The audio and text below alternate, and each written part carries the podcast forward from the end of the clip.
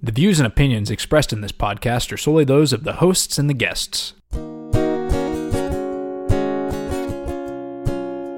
Hello and welcome to episode 42 of Two Millennials One Podcast. I'm your host, Ethan Gable, and as promised, I'm joined again by Sean Mites. You probably thought, oh, part two, they're going to leave us hanging. Never. We're back.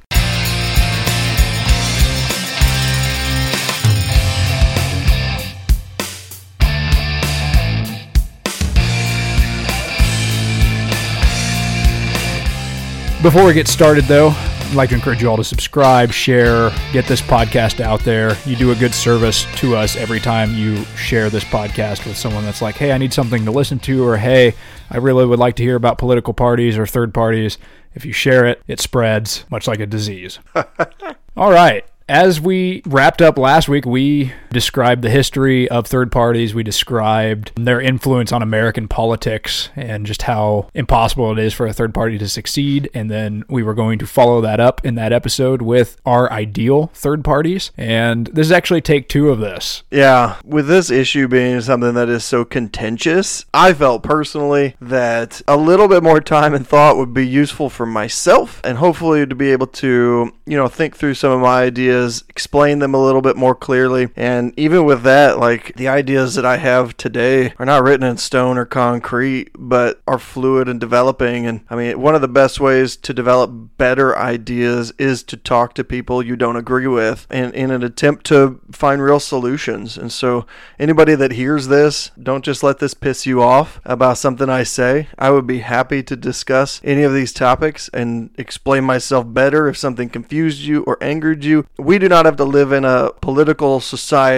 of rage and anger and distrust. We can communicate, we can connect with people, and from that we'll come up with better and better solutions. And I will echo that as well. Sean and I, while great friends, we do not agree on a lot politically. So this is an exercise in open dialogue and looking for solutions. So you're going to hear some drastically different ideals for government and for this country. But at the end of this, we're not going to hate each other. We're not going to throw our friendship into the fire and say, I'm never talking to that guy again. We can, as Americans, talk to each other. And I mean, this is the perfect example of that. So buckle up, get ready to hear some crazy or not crazy things as we work through bettering this country. Before we get there, though, we are now on the other side of the 2018 midterm elections. Do you have any takeaways or anything that surprised you or any feelings on that? Oh, my goodness. We live in an interesting state of interesting voters. We passed the medical marijuana amendment, but elected a senator that opposed it. We passed a minimum wage increase and elected a senator who opposed it. We did not pass a gas tax,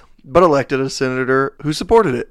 I didn't think of it that way, but you're exactly right. We took the governing into our own hands in the sense of these amendments and propositions, yet elected someone that is against all of those things. Yeah, and then you have the marijuana amendments. So it's not that voters aren't thinking about things. It wasn't that all the medical marijuana amendment and the proposition passed. There were three of those. It wasn't that all of them passed. In some sense, the good one passed, and the other two that had their issues did not pass. So the one thing that voters really thought about and talked about and figured out was the medical marijuana issue.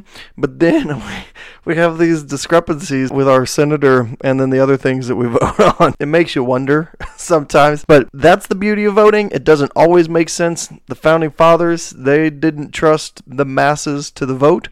And I'm not saying that was for good reason or not, but they had their reasons.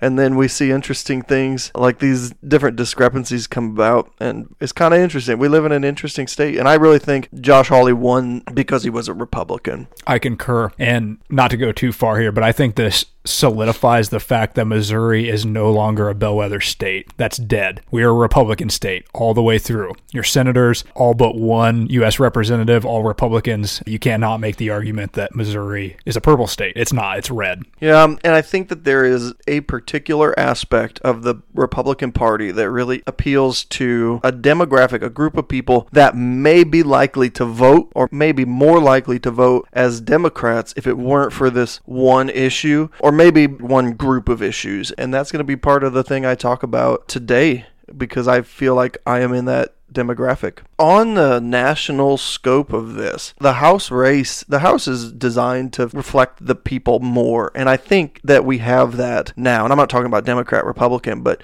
the number of women that won races in the House of Representatives was incredible. Good for women. Women and minorities. You have the first Muslims, you have a Native American, you have some variety in there. There is some movement behind getting women and minorities involved, which is pretty cool if you think about it. I mean, it's a better representation of our country. We're not all white men. Present company excluded. We are white men, but everyone's not. That is true. Yeah. So I'm really pleased to see that. It's also going to be interesting. The Congress was built with an internal check since there's two houses. So we don't have a direct check on the president necessarily, but, you know, the founding fathers talked about checks and balances. We have that a little bit. Unfortunately, there's a little bit of goodwill out there now, but the checks and balances weren't supposed to halt government action altogether, just the bad action, with the idea that compromise could be reached between the two different viewpoints. Yeah, we may be at a standstill, but you're right, there is goodwill prior to the press conference that Trump gave this afternoon where he's screaming at people to sit down, and that was the most unprofessional display of things I've seen in a while. And Jeff Sessions just resigned, so who knows what's going to happen there. But yeah, for a brief fleeting moment, compromise seems possible. Hopefully compromise and, you know, finding best solutions is what wins out, because that is governing. Well, even Jefferson said it's government by the majority, but majority rule, but minority rights. And so that idea from early on in American history needed a little bit of that. Definitely. That being said, let's go. Let's talk about our ideal third parties. I'll let Sean take it away. Okay. So the Samaritan Party, you know, taken obviously from New Testament literature, the story of the Good Samaritan. You have two different groups, but someone is in need, and the Samaritan kind of crosses the barrier and helps the person in need. There's a lot that goes into that story, and it'll probably come up again. I mean, particularly when we talk about healthcare, but that's kind of the idea. There is some middle ground out there on a lot of these big issues. Some there is not middle ground on, and so there may be some controversy. No political party can address everyone's viewpoints on everything. But again, like I said, I think there is a demographic out there that doesn't have some representation. And some of the issues on that, you know, we talked about in the last episode, the social aspects of the Democrats and then the moral aspects of the Republican Party. And there isn't a party that represents those two different ideals together, that we can somehow address and fix social issues, that we can be social justice warriors like, you know, Jesus was, or Martin Luther King, that we can do and work on social issues at the same time that we are keeping a biblical understanding of what morality is. And I think that's where some people get, you know, knocked off of the Democrat side, is because those moral issues are so key to a lot of religious people's views about how society should work. I do think that there is biblical ideas and precedent to deal with a lot of the things that we deal with, and we don't have to deal with these issues or even talk about these issues in hateful and angry ways, that we can do it with some guidance, divine guidance as I would describe it. Seems very religious, very heavy-handed on that. Is that going to be part of your party? Is that more of an underlying guidance, or is that like, this is a Christian party? See, that's one of the things that I think breaks down a lot, because I have a moral guide that I live by. I don't think that that means everybody has to live by my moral guide. This is where debate would come in. It's not necessarily a heavy-handed thing if I'm making my immigration policies based on biblical ideas. It's not necessarily a heavy-handed view, because I don't know that that's where the Bible would apply. It's not like the Bible goes through and tells you exactly what to think on all the issues. Like, there's nothing in there about taxes. I don't mean to be overly religious here. I think you've brought that out, but it is more of an undertone to answer your question. Are atheists and agnostics welcome to your party? It's more about finding solutions and agreeing. It's more going to be the social aspects, the moral aspects that might turn some people off. I mean, that's just one of the drawbacks of stating political views. I mean, maybe explaining some of these things would be better examples. Dive in. Okay, let's talk about something not very controversial. Immigration. The idea that our immigration has to be either open borders or no immigrants at all, rejects a middle ground of understanding that allows people to move. I think the majority of people are okay with immigration to some varying degrees and who we're letting in. So in the Samaritan Party, all people would be welcome. The poor, widows, orphans, the rich. There wouldn't be religious tests. Our Constitution doesn't allow religious tests. Male, female, doesn't matter. But I think one of the things that really kind of upsets people is the idea of open borders, that people can enter illegally. One of the reasons why people feel like they have to enter illegally is because the process to get in legally is so difficult. If it is easier to walk across a desert than it is to enter through a port of entry and file necessary paperwork, then we've got a problem with our paperwork. The idea of immigration and the idea of checkpoints makes a lot of sense. The government wants to know who's here. One of the primary purposes of any government is to tax the people that are here. So we need to have a record of people who are here. So in a sense, build the wall. We could debate whether or not that's a waste of money or a good idea, that for another time, but build the wall. But then the gate should be really big. It should be broad, that people could get in to the country, find asylum, where if people are weak or needy or fleeing injustice or genocide or war, poverty, famine, disease, if they are fleeing these things, we should be able to offer them sanctuary. It's like in a church sanctuary. We should be able to offer them the same hospitality and generosity. And this, again, would be where the biblical idea would come from, that if America is a Christian nation, it should behave as a Christian. It should follow all of those laws and ideas that are set forth. So we should be welcoming. We should be generous. We should be hospitable. We've got to do something in that sense to reduce the complexity of entering legally. No people are here and then move on. It sounds good in theory. I like your immigration policy. That's all this is. Theory. You would catch the middle. I think you'd catch a lot of Democrats with that. The right would be out. Yeah, I see what you're saying. As I'm thinking about that and listening to you, I'm going to go ahead and introduce my party as well. I think it would be fun to go through and talk about these issues in tandem, opposed to, like, here are 3-hour blocks of each of our individual parties. Yeah. All right, so my political party, and before I unveil this, I will have to say the whole entire two-party system in our government is completely flawed, and I just want to go ahead and throw that out there. Political parties are evil. Our founders said so before they departed, and here we are in a very hyper-partisan, terrible situation where we have to have this discussion. So ideally, no political parties. I thought that too. What if we didn't put their party on the names? What if they weren't allowed to run in a party? If you had to run on your individual beliefs and what you could do as a representative, and that's how you get elected, that would be awesome. And we can do that in this day and age with technology. That could be done. And that's scary for a lot of people. A lot of people find it nice that they can go in, not study a ballot, not study a candidate, and circle their political party, and they're done voting. They've done their job. But yeah, vote on the merits of people and what they're saying and what they've done. That'd be way cooler than voting for an R or a D. Yeah, you should just put this segment earlier, and then we don't even need to have this discussion. That's true. We just solved the whole problem. But we will play by the rules. I also, as I was researching how I wanted to express my party, I found this lovely quote from one of my favorite anarchists. You can't break the machine by using the tactics that the machine provides, which indicates how worthless voting is and we're just controlled as sheeple, but whatever. I'll play by your rules, government. So my whole party is under the premise of we do not use government to impose any beliefs on any people. I wanted to call my party the Freedom Party, but I luckily Googled that prior, and that's been co-opted by the white supremacists. So thank goodness I looked that up, because that's not what I'm going for. Oops. So my next thing was going to be the Liberty Party, because I'm all about freedom and liberty, but that sounds too much like the libertarians. So I settled on the Free People's Party, which sounds insane, but I'm going to stick with it. So we're the Free People's Party, and our job is to protect you from the government. The whole premise is we're going to scale everything back. Nothing about the government would be oppressing people for their beliefs. And this is going to sound like a typical libertarian platform, if you know what a libertarian platform is. But what I want to do is avoid libertarians, because that's a toxic group as well. If you go to like a libertarian convention, there are going to be people there that say 4-year-olds should have driver's license and there should be no laws.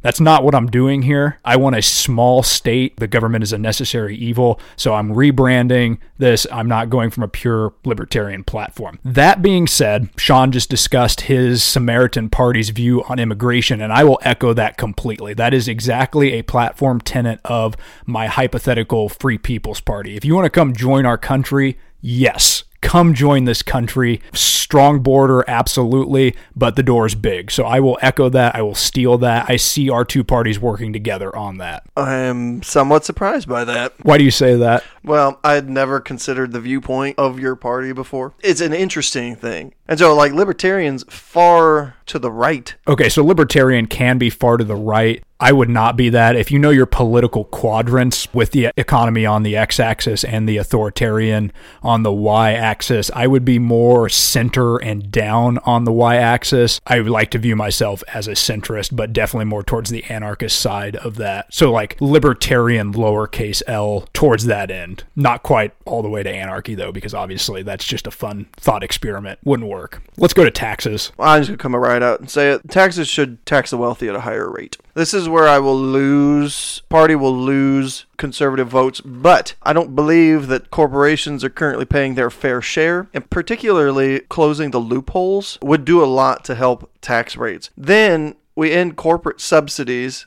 and start giving tax breaks to hardworking Americans who still live in poverty. And those are going to be ideas that are definitely going to be more on the left side. The other thing I'd like to put out is the idea of situational taxing in terms of economy and the country as a whole. So a booming economy, taxes would increase. You got high employment rates, GDP is up, people are working, but the government would cut spending during those time periods. Because people are working, they have more money, increase taxes a bit, and decrease spending. A little rainy day fund, because then when the recession comes around, people aren't doing so well, jobs are in lower supply, then we can cut taxes and increase government spending. And you got a little bit put away, so you would run a deficit during recession times, and during booming economies, you would run a surplus. So the idea of situational taxes, that we don't always have to have an idea for taxes, but we can look at the situation that we're in. Trouble is, during those like boom times, nobody's thinking about rainy day. You run the country like you run a household. You're making some extra money. Put some away for the rainy day. Also, people pay your taxes. Growing up, I knew Christians who did not pay their taxes. Sure. I know very wealthy people that don't pay taxes either. Who probably are Christians, even though there is a biblical command from the man himself that says, pay Caesar what is Caesar's. Like, pay your taxes. Yeah. Jesus said that. So you asked about the heavy-handedness of the political viewpoints. I think that's where we're at, especially on some of these fiscal issues. Be a good person. I can accept that. I don't know if I'd run in your party on the religious aspects, but if those were weaved through your platform, it would take a really awful person to argue some of that, you know, like be good. No, that's terrible. Yeah, I get you. So in the Free People's Party, similar ideas in a way. Our whole basis, though, is we are going to be better stewards of the tax money. We take in a colossal amount of taxes as is, and the system needs fixed in general, but we take in a ton of money and we waste a ton of money. If you're ever bored, or just Google waste of government money, and it is shocking some of the things that we have spent as a country money on. We are going to slash the military's colossal budget, and that will free up a ton of money right there. We're going to look at entitlements. We're going to look at a lot of things that people don't want to touch. But the whole idea is balanced budget, which shouldn't be insane, but it is in our current political climate. And then just to reduce the deficit. I know people get up there and say these things all of the time, but we would be serious about this. We're going to run on these things and then actually try to follow through, not just try to get people out of the woodwork because they believe in that, because we are wrecking the country right now with the amount of deficit spending and just the amount of debt that we're in. Someone's going to have to take care of that down the road, and we just keep pushing that further and further down. Our whole thing would be to take care of that and work to reduce government spending to make that happen, because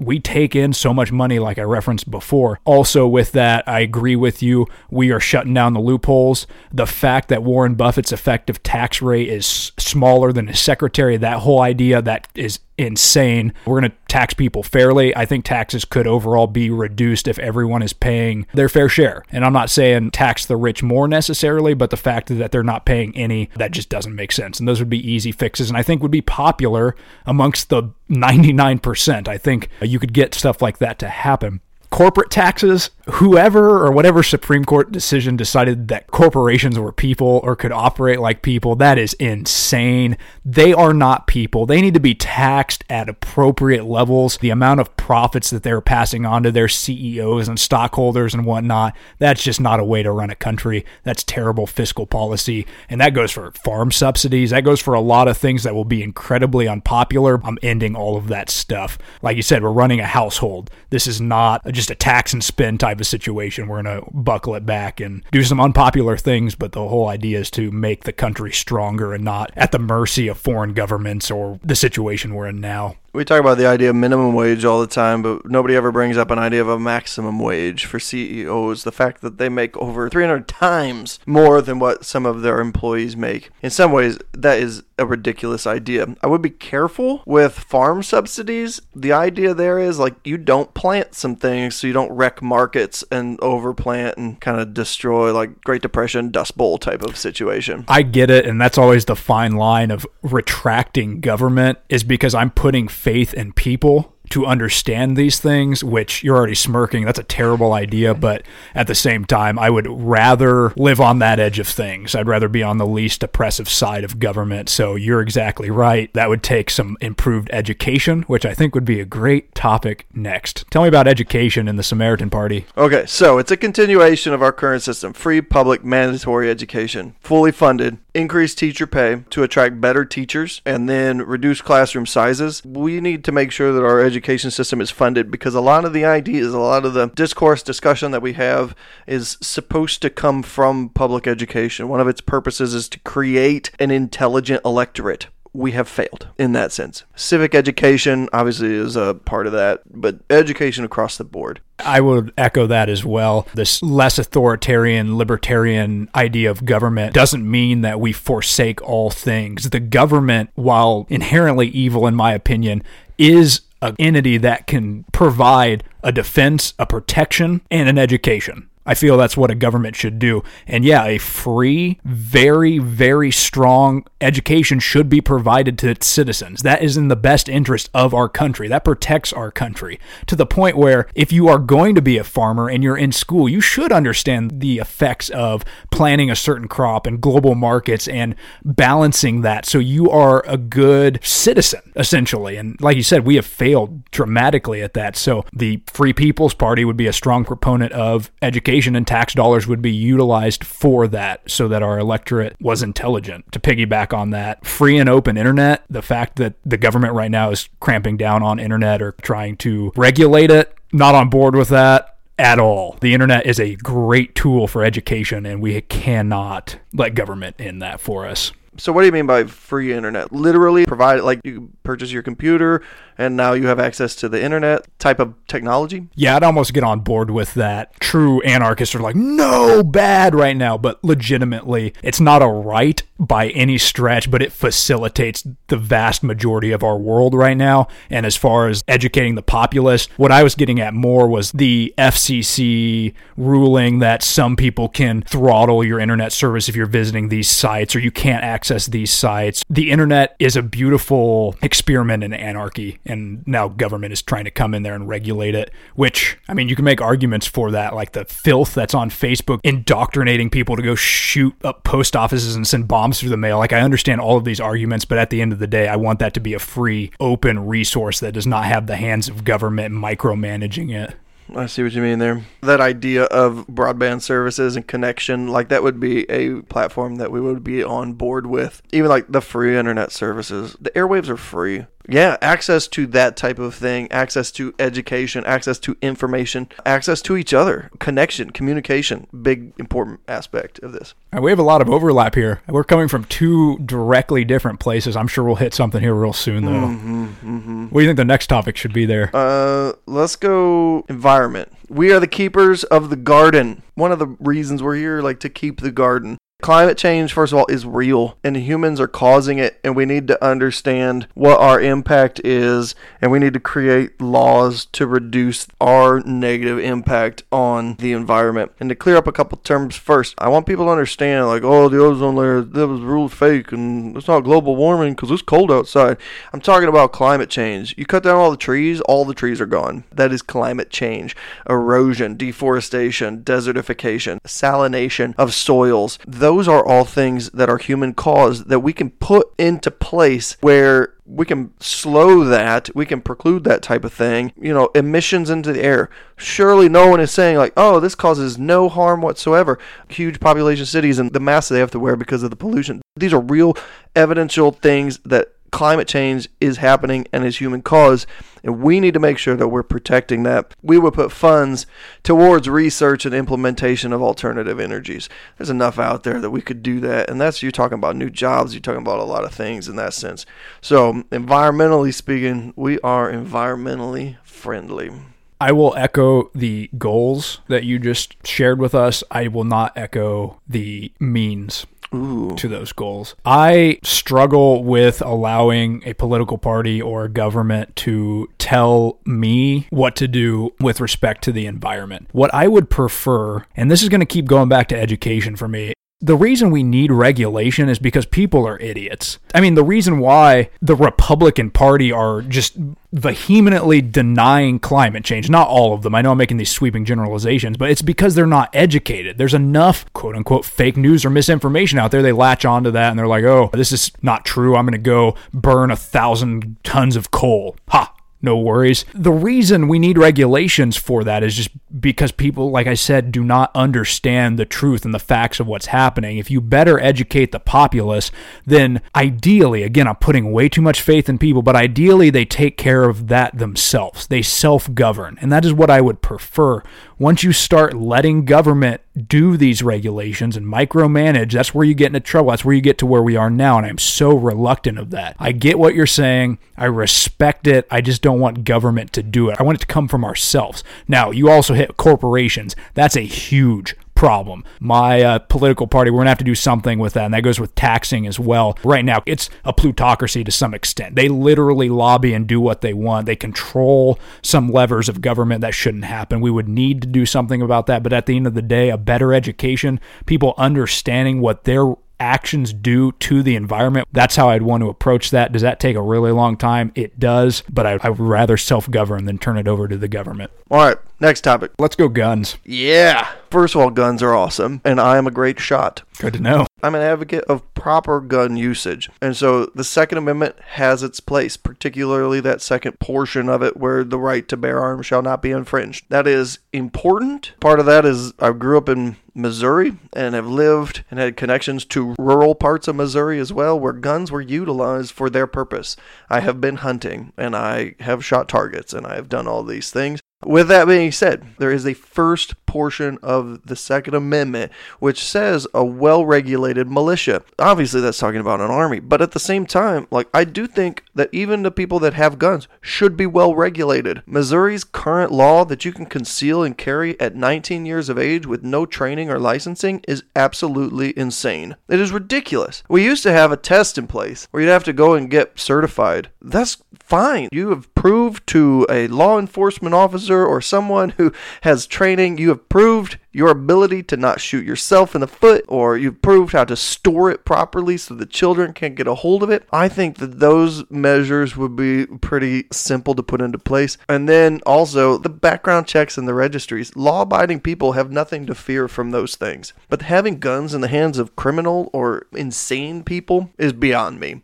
And how we can't put things into place to help reduce the availability of guns to people who shouldn't have them, violent felons who have a history of violent crimes. Now, those types of things, it should be clamped down on. They are a dangerous tool that need to be handled properly. And there are ways to handle them properly. And you can be trained to handle them properly and to respect them and to use them the way they're to be used. That's where we would fall on the Second Amendment. The Free People's Party echoes you in a lot of ways. We do have some agreement here. Typically, when you think of anarchist or libertarian beliefs on guns, it boils down to all guns all the time, no regulation. But if you think about it, and you mentioned it, something like a registry or something like a background check, that is not violating personal freedoms.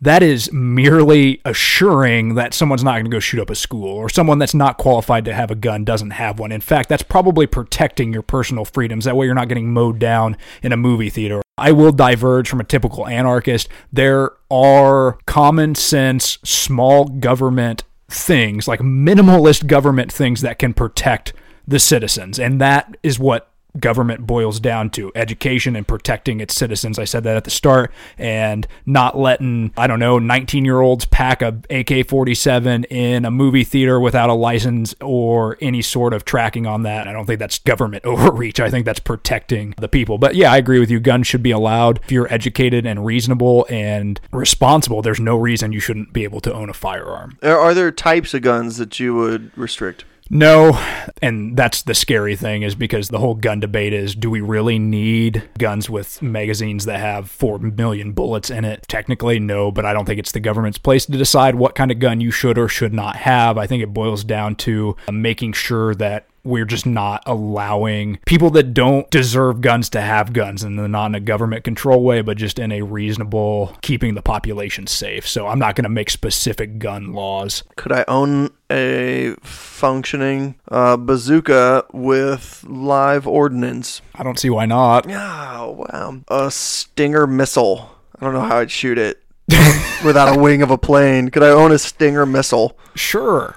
If you are a tank, a good individual, I don't see why you couldn't own those things. I mean, think of all the other crazy. You own a 2,000-pound bullet that you drive around every day. Death I machine. Trust you with that. Yeah, I'll trust you with a tank. I have been licensed to drive my bullet. How insane is that? What? Just to be clear, in case you think I'm truly a fruity anarchist, I have no problem with the driver's license system. Yeah. That does not infringe on my personal freedoms. I think that's pretty reasonable. We're driving past people at 140 miles an hour with like 5 feet between us. Like, right. Please know what you're doing. What about a nuke? Could I own a nuke? Yeah, you could own a nuke. Yeah, I guess the idea, like, it makes sense you would say that, but if I'm responsible, I wouldn't use that nuke. Exactly. I'd be like, come look at my nuke. Right. I'd be like, is that for real? I'm like, yeah.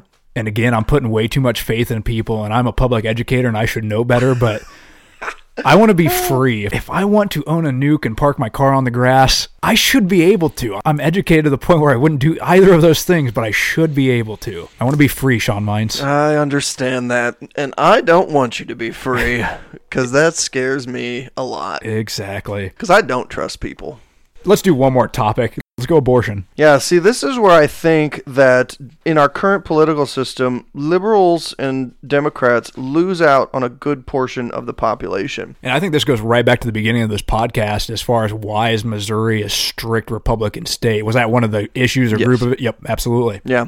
So there is no place for pro-life people in the Democratic Party. And that is hurting places with conservative Democrats like Missouri. I know, and I don't know how many, but I know that there are at least one person who has the view that they have to vote for the Republican based solely on the abortion issue. And I think that misses out on a lot of opportunity. You know, the Democratic Party is not inclusive to all ideas. And so this is a controversial issue. Again, happy to discuss this with anyone.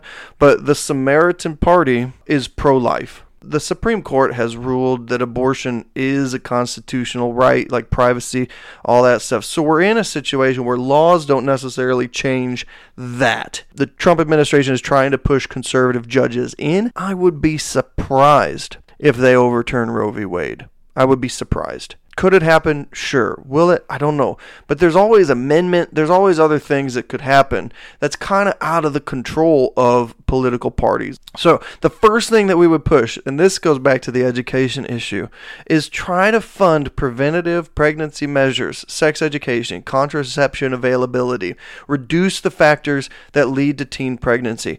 Don't just address the symptom. In some ways, abortion is a symptom of our society. I am personally a fan of babies. I do believe, and again, this is personal viewpoint, but that life begins at conception. We already have some laws in place that do restrict late-term abortions and things like that, except in extreme cases. And obviously, this is going to be, always the sticking point. Well, what about this? What about this? Rape, incest, health of the mother. Those type of situations have to be looked at individually. And so you have a lot of places, and I think the U.S. as well, where those would be taken into consideration. That's a harsh reality. But again, like I said, this is one of those places where people won't go to vote for all the things they may agree with in the Democratic Party. It might be immigration or social issues, racial issues, just because of this one issue of abortion. And it's a big issue, and I know it's one that's going to get people fired up. So some some restrictions, and I understand why women feel so strongly about this issue. Like, I understand that because I don't understand what it's like to be pregnant. So it's just a lot of things that go into this, but that would be the party platform. Try to reduce the number of unwanted pregnancies before they happen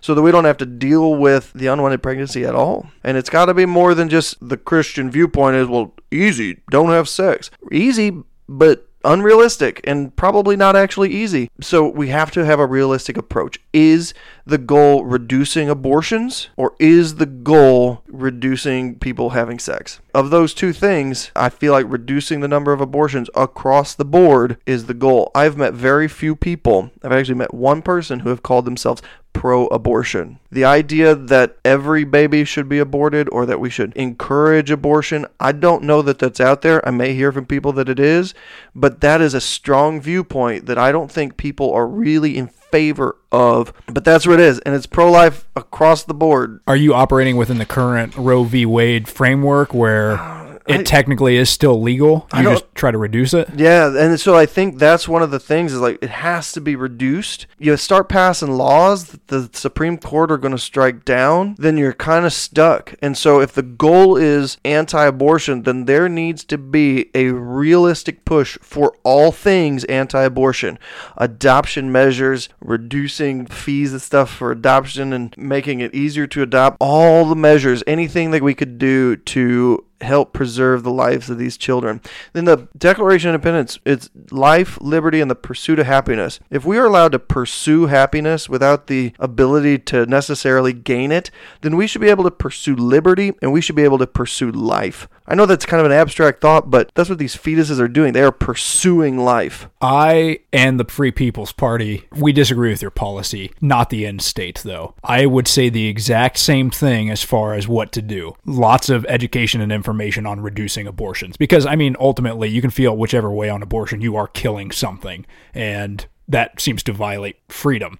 I would not strike down or attempt to strike down Roe v. Wade. Our party platform is pro-choice. That is ultimately your decision, but increased education on that to try to reduce abortion. Is it illegal in my system? No, never illegal, but at the end of the day, it is reduced. Do you think in a hypothetical future democracy that the Free People's Party and the Samaritan Party just by nature could work together? Well, we shared a lot of similar ideas. The Venn diagram does have some overlap. There is some. I think any group of people can find ways to work together to achieve an end. You know, you asked me first, like, there would be nothing to preclude atheists from entering the Samaritan Party. I don't feel that it's a party of religion, like we're forcing religion on people. We're just using a particular ethical guide as a way to make decisions, something to base those on. And so agree with the base work or not, like if we can agree to move some things forward, we can work with people. I think this all circles back to that weird revelation we made at the kind of beginning where we just don't have political parties and we run on merits and beliefs and that type of thing. Mm. And then we could do all kinds of awesome things. Yeah. I may be on board for that revolution. Let's explore this. I'll paint on some cardboard for that. Let's do it. Yeah. All right. We will wrap this up. That was a very thrilling discussion. I'm happy I can sit down with someone that on the surface I don't agree with at all, but we can come to some common sense solutions that would probably better America. It's fulfilling. I think if you live in an echo chamber or you haven't spoken to someone that disagrees with you on something, go do it. It's so fulfilling. I feel good right now and I hate myself. It's that's sad, man. It's something everyone should try, and honestly, the country can only get better if we have more of this dialogue. Got a song pick of the week? Yeah, song pick of the week. If you don't like who's in there, vote him out. Willie Nelson. That'll mix up your flavor on the Spotify playlist. My song pick of the week is called The Odds of Being Alone by Trent Dabbs, and that'll put you in a good place. Thanks for joining us for the second part of Third Parties. I hope you all learned something. I hope you all are looking in the internet trying to find the webpage for the Samaritan Party or the Free People's Party. We're going to not get these started. But maybe, I don't know, maybe we'll ban political parties. Who knows? Two Millennials One Podcast just spawns all kinds of crazy ideas. But thank you for listening. Thanks again for Sean for joining us. Always glad to be here. Pleasure. We'll see you next week, folks.